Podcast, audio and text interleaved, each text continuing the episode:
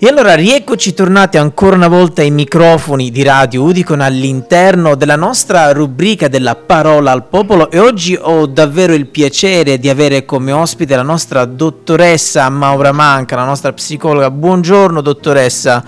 Un saluto, un saluto e il piacere è veramente mio. Buongiorno dottoressa. E allora dottoressa, con lei oggi andiamo a trattare di un argomento importantissimo, soprattutto per noi di Radio Udicon, ma anche per l'Udicon in generale, con i suoi vari convegni ogni anno che fa sin dall'inizio, sin dalla nascita proprio dell'Udicon. Andiamo a parlare del fenomeno del bullismo. E allora, come di solito noi facciamo, dottoressa, partiamo sempre come una sorta quasi di piramide, partiamo sempre dalla alla base dell'argomento. Allora iniziamo a parlare dalla definizione della parola di bullismo e cyberbullismo e perché sono dei fenomeni molto pericolosi.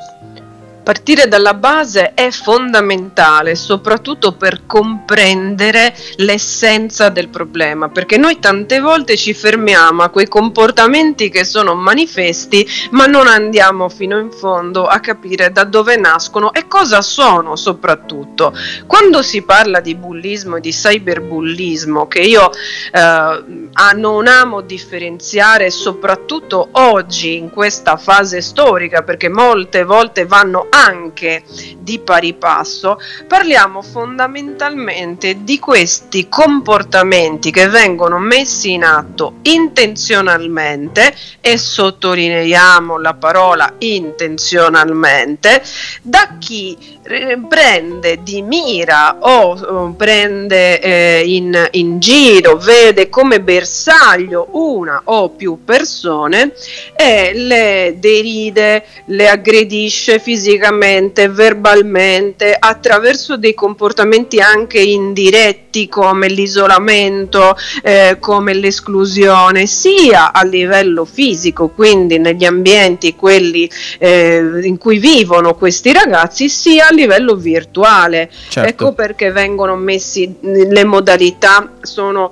anche sovrapponibili quando si parla di prepotenze. Quello che cambia quando si parla di cyberbullismo è il fatto che c'è una ripetitività, che tante volte c'è un'amplificazione del problema perché comunque può assumere delle proporzioni che nella realtà non può assumere perché è un fenomeno che può riguardare il gruppo o una classe o, de- o una cerchia più ristretta nel web può andare a raggiungere dei numeri piuttosto elevati e questo moltiplica l'impatto che ha sulla persona. Per questo è estremamente pericoloso, per questo anche le conseguenze del cyberbullismo, perché la pericolosità è data dalle conseguenze, derivano proprio dal fatto che impatta in maniera molto più incisiva, molto più a fondo sulla vittima, perché ciò che viene detto e scritto rimane lì, ciò che viene detto e scritto viene ricondiviso e quindi di conseguenza tutto questo viene vissuto, rivissuto, vissuto e rivissuto. C'è una sistematicità quando parliamo certo. di bullismo e una sensazione di profonda ingiustizia. Certo, e allora andiamo un attimo a guardare adesso in questo periodo, sa ormai di pandemia che ci sta un pochettino, ecco, andiamo a vedere in questo ambito pensa che in questo periodo fra DAD, quarantene e lockdown si sia in qualche modo accentuato questo fenomeno?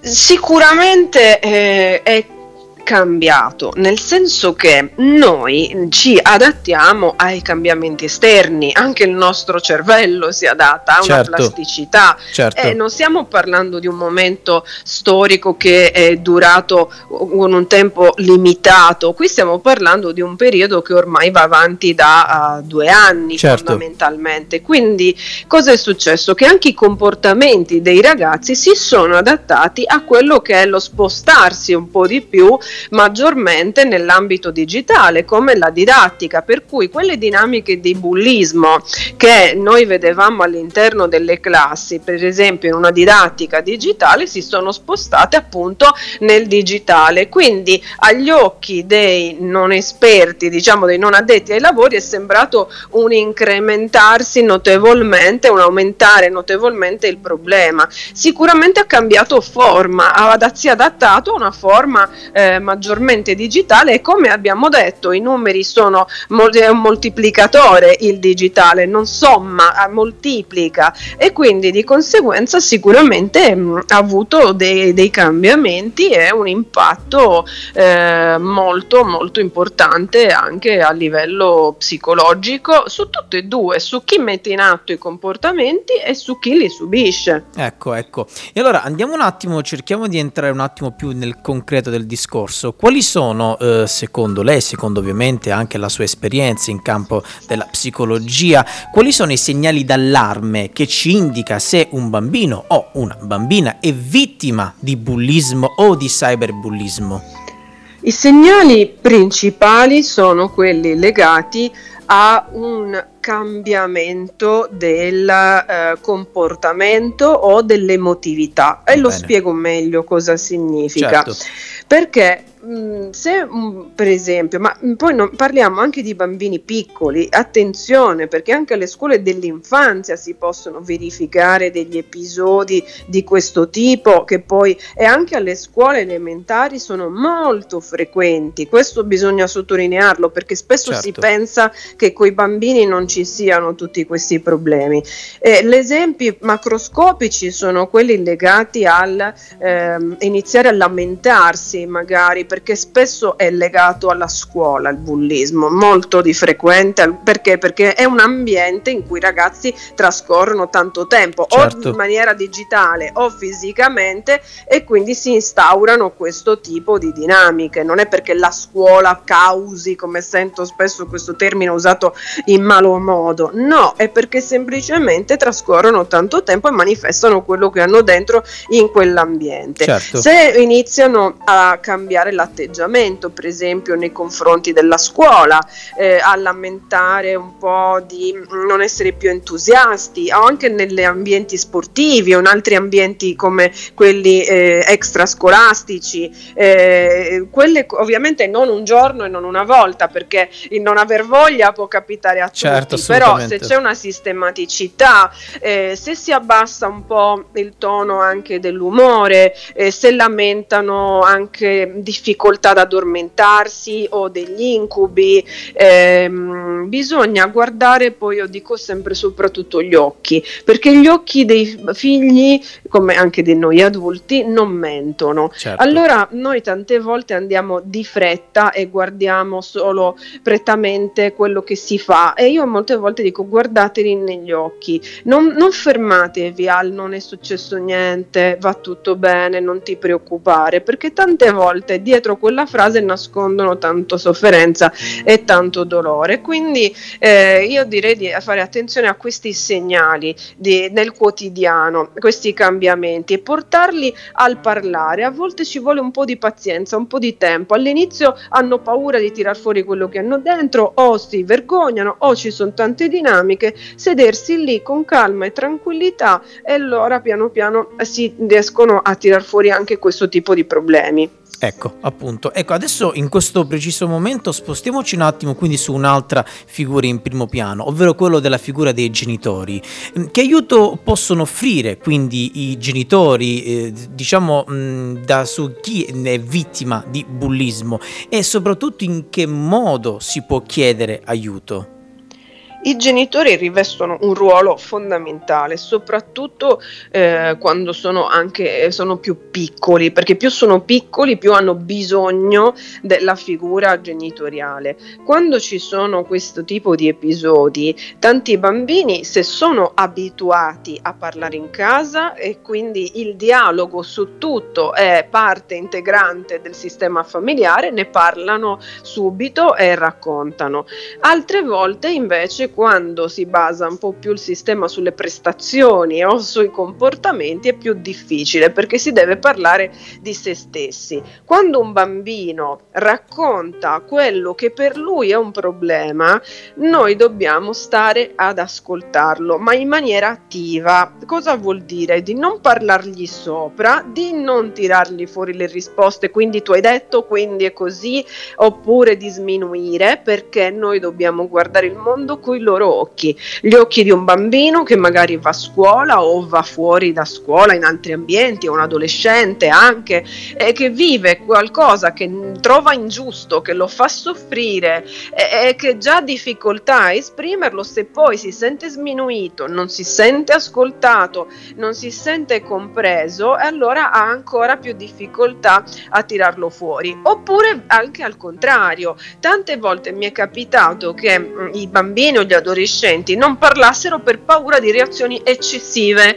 quindi ecco. di genitori che magari si armavano e prendevano subito, mh, mm, eh, io dico spade, eh, coltelli certo. e via, andiamo a scuola, andiamo qui, andiamo dall'altra famiglia e eh, armiamo un, un grosso caos. Ecco, il bambino o l'adolescente lì magari per paura di questo tipo di reazioni, ovviamente armi e coltelli era simbolico. Certo, perché, certo, assolutamente, eh, no, certo. Ha reso bisogna, bene l'idea, certo, eh, assolutamente. Bisogna, bisogna, sottolineare perché ogni volta sono tutti sul piede di guerra, riutilizzando certo. lo stesso simbolismo e quindi certo. fa, bisogna stare attenti. Assolutamente. Eh, e quindi di conseguenza anche questo, io ho visto tanti, tanti eh, bambini che eh, avevano difficoltà nel parlare perché avevano paura proprio della reazione.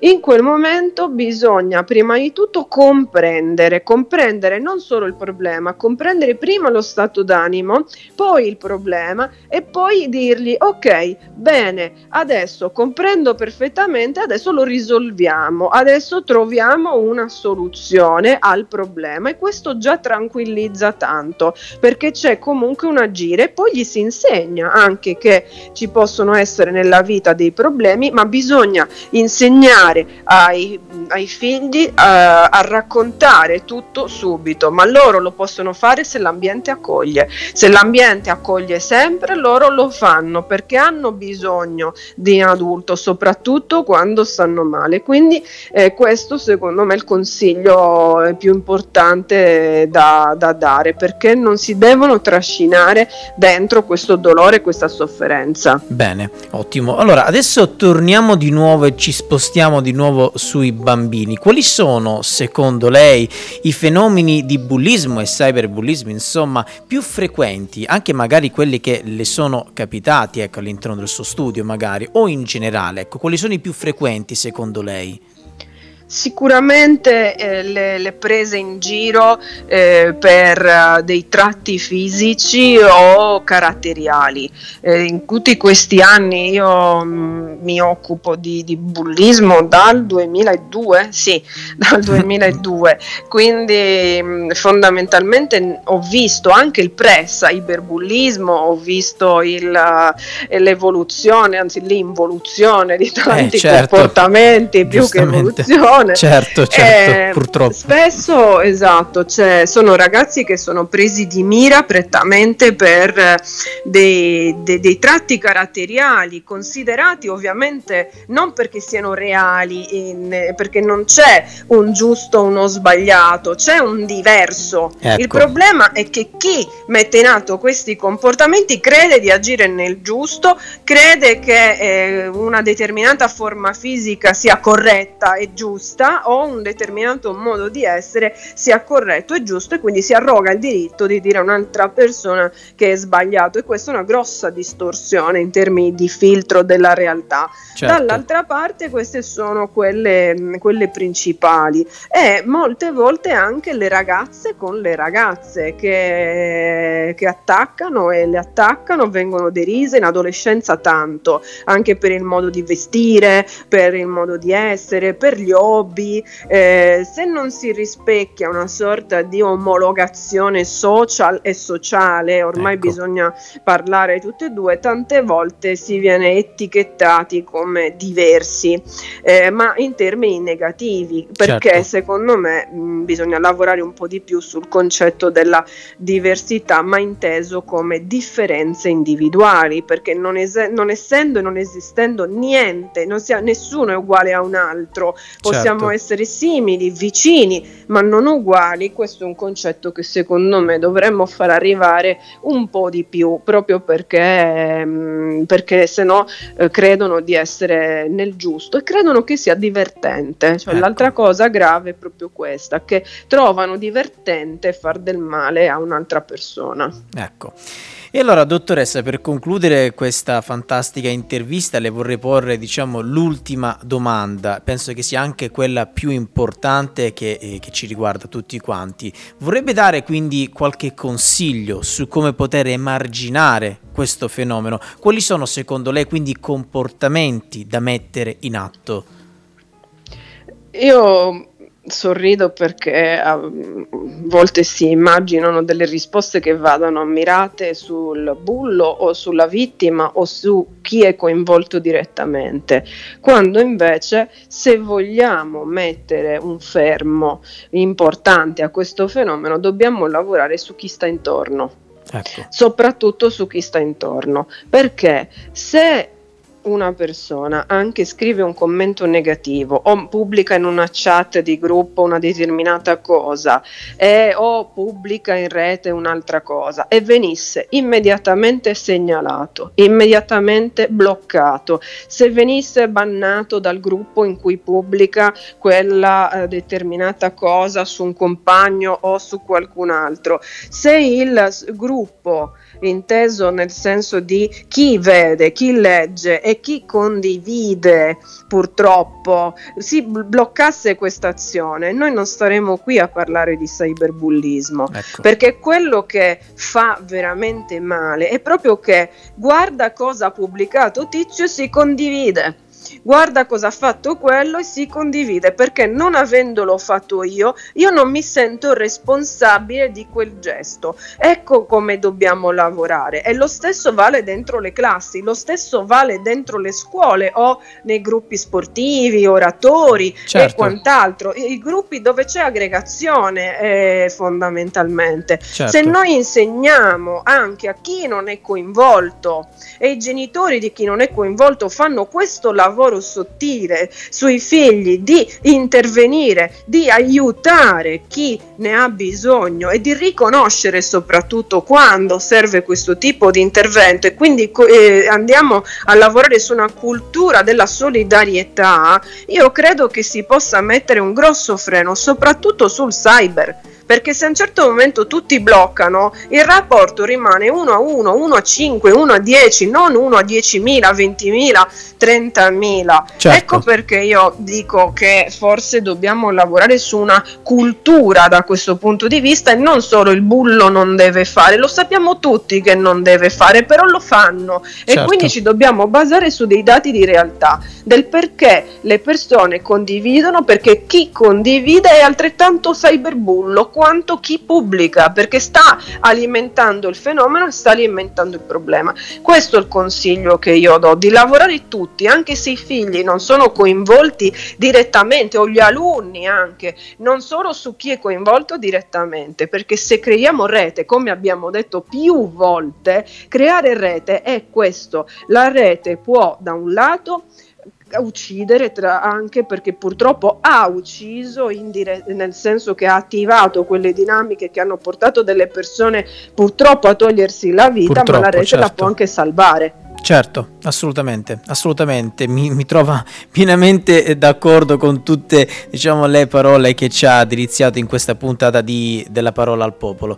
Dottoressa, che dire, io la volevo innanzitutto ringraziare per uh, il suo tempo, per aver dedicato il suo tempo e la sua soprattutto professionalità qui ai microfoni di Radio Udicono, spero anzi di risentirci magari in futuro per tenerci sempre aggiornato perché è mm, comunque sia un fenomeno che purtroppo esiste, però in quanto quanto esiste va parlato, va discusso e vanno trovate, e come ci ha detto oggi lei, delle soluzioni per cercare di emarginarlo il più possibile. Parliamo ovviamente del bullismo e del cyberbullismo.